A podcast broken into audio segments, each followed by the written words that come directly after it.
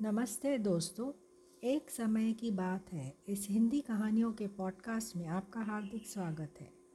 चलिए शुरू करते हैं आज की कहानी, कर्ज का बोझ। एक बार तेनालीराम की पत्नी बीमार पड़ गई तो तेनालीराम को उसके इलाज के लिए महाराज से हज़ार स्वर्ण मुद्राएँ उधार लेनी पड़ी। खैर, उचित देखभाल और इलाज से उसकी पत्नी ठीक हो गई। एक दिन महाराज ने तेनालीराम से कहा तेनालीराम, अब हमारा कर्जा चुका दो। तेनालीराम कर्ज की वह रकम देना नहीं चाहते थे। अतः हाँ हूँ और आज कल करके बात को टाल रहे थे। एक बार महाराज ने उससे बड़े ही सख्ती से कह दिया।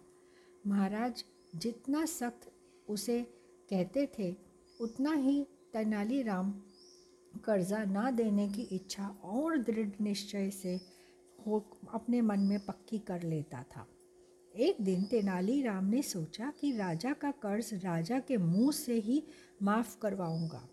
दूसरे दिन ही महाराज के पास खबर आई कि तेनालीराम बहुत सख्त बीमार है और अगर अंतिम समय में महाराज उसका चेहरा देखना चाहते हैं तो देख ले। महाराज फ़ौरन उसके घर पहुँचे। देखा कि तेनालीराम बिस्तर पर पड़े हैं और उनकी पत्नी और माँ रो रही हैं।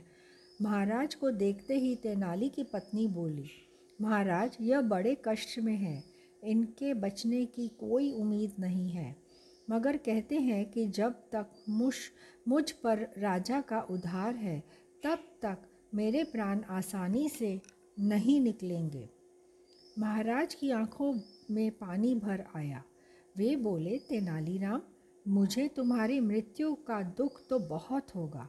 तुम्हारी कमी मेरे जीवन में कोई भी पूरी नहीं कर सकता, मगर मैं तुम्हें इस प्रकार कष्ट भोगने भी नहीं दे सकता।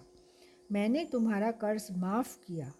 तेनालीराम सच तो यह है कि ये मुद्राएँ मैं वापस लेना भी नहीं चाहता था। मैं तो कर्ज का तगाड़ कर करके यह देखना चाहता था कि देखे इस कर्ज से तुम किस प्रकार मुक्ति पाते हो। फिर ठीक है महाराज तेनालीराम बिस्तर से उठ खड़े हुए। अरे अरे तेनालीराम तुम्हारी तबीयत?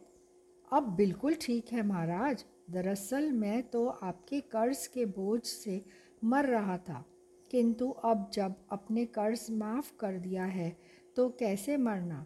आप धन्य हैं महाराज, जो आपने मुझे असमय ही मरने से बचा लिया।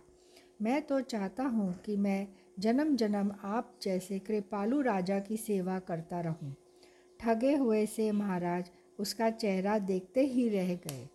तो दोस्तों, आशा करती हूँ कि आपको यह कहानी अच्छी लगी होगी। फिर मिलेंगे जल्द ही एक नई कहानी के साथ। Happy listening